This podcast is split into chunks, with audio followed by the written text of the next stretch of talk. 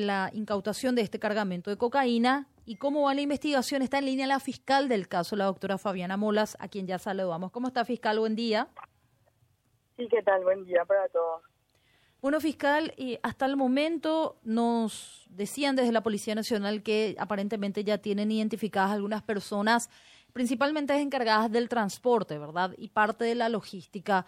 Hay personas identificadas. ¿Cuál es el eh, el proceso que está llevando ahora el Ministerio Público?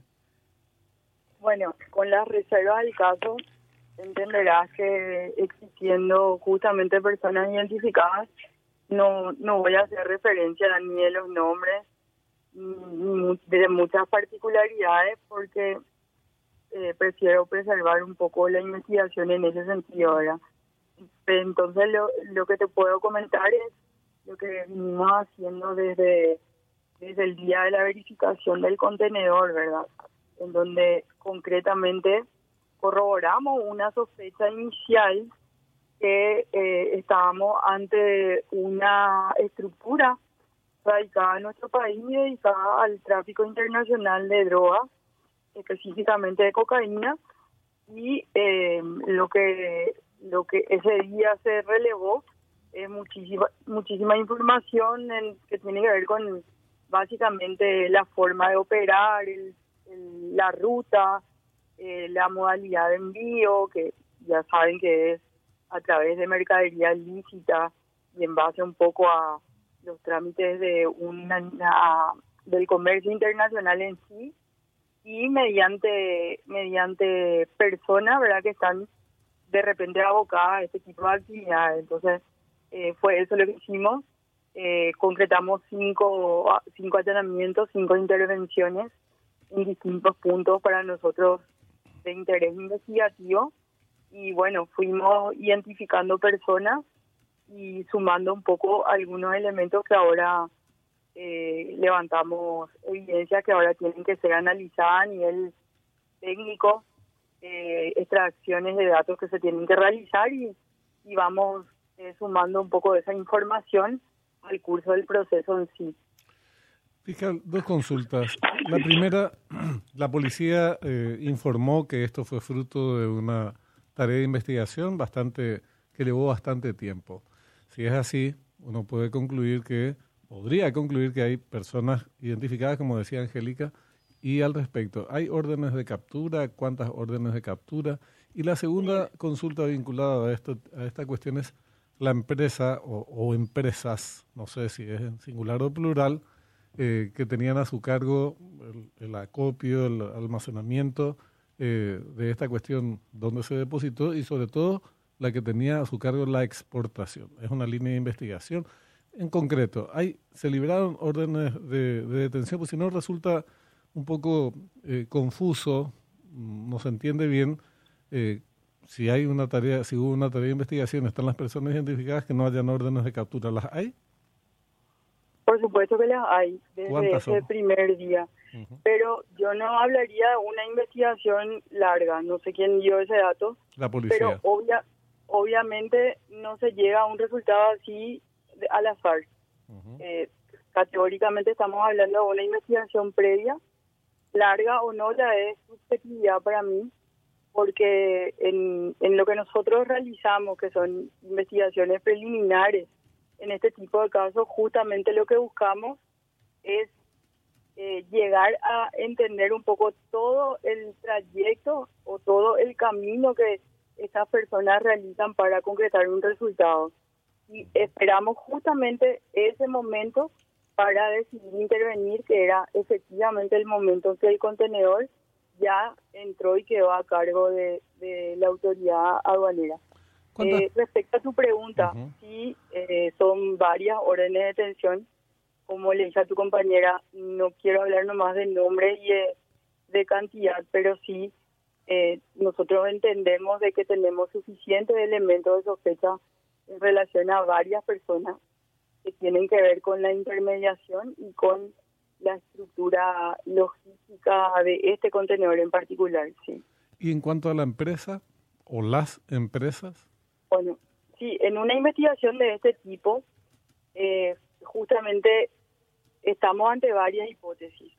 eh, que la empresa esté al tanto de, de esto o que la empresa sea eh, un poco víctima de eh, lo que sería la contaminación en tránsito, como le dicen algunos especialistas en estos temas, ¿verdad? eh, nosotros estamos indagando ambas hipótesis, pero la que cobra mayor fuerza es la segunda, eh, porque ustedes sabrán, justamente fue objeto de allanamiento eh, un lugar específico ubicado en Eusebio Ayala, en donde encontramos evidencia eh, bastante interesante respecto a que ese camión o esa, ese contenedor sufrió un desvío, digamos, de su ruta eh, necesaria pa, hasta ir al puerto y estuvo varias horas en el lugar y eh, entendemos nosotros de que estamos ante esa eventual contaminación en tránsito, como, como dice, ¿verdad? Molinos del Sur es una de las empresas, ¿verdad? Asentada en Itapúa, nos decía el comandante. Molino el Sur es el, la empresa exportadora, exactamente. Eh, ¿Y ellas, sus directivos, están en contacto con la Fiscalía, aportando información, colaborando? Nosotros solicitamos una serie de, una serie de, de informes y documentos eh, y también vamos a hacer lo propio para obtener otros datos que tienen que ver con, con justamente conocer un poco más todo lo que tiene que ver con la compra y con el trámite de, de, de traslado de esa mercadería.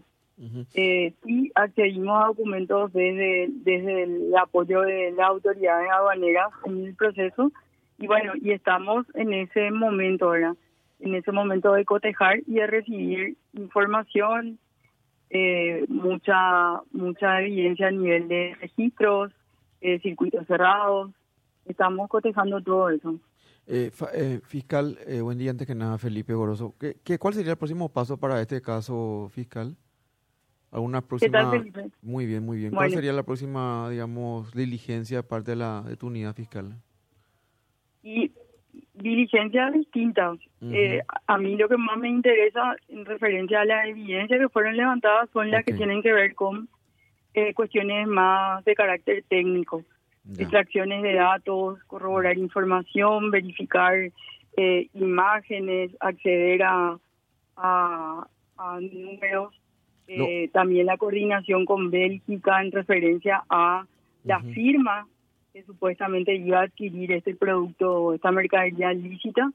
Eh, estamos coordinando todo eso, ¿verdad? Los Y indicios hablan de que sería saben que un... perdón, en este tipo de casos la cooperación internacional es clave también. clave. ¿Los indicios hablan de que sería un grupo nuevo o sería ya uno que estaba operando hace rato? Y mira, eh, por eso yo te decía, esta es una, esta es una investigación que se inició en mayo de este año. Claro. Eh, por eso que yo un poco le, le decía a tu compañero, Ujú. ¿a qué le llamamos eh, Eh, una larga investigación, verdad? Mm. Pero eh, sí, yo encuentro puntos de contacto similares con otras estructuras eh, vinculadas a otras eh, a otras eh, remisiones o a otras incautaciones, Eso. sean paraguayos en el exterior, y vamos a coordinar eso con, con los compañeros que tienen esas investigaciones para cruzar. Eh, eh, estamos hablando obviamente de una estructura muy importante, eso no podemos de- desconocer, ¿verdad? Por el por la cantidad y por el por la por el precio que implica el poderío económico que implica manejar esta cantidad de, de cocaína, de supuesta cocaína hasta ahora. Ya. Fiscal, le agradecemos su tiempo Gracias. y los detalles que pudo brindarnos. Dale, hasta luego. Igualmente. Fabiola.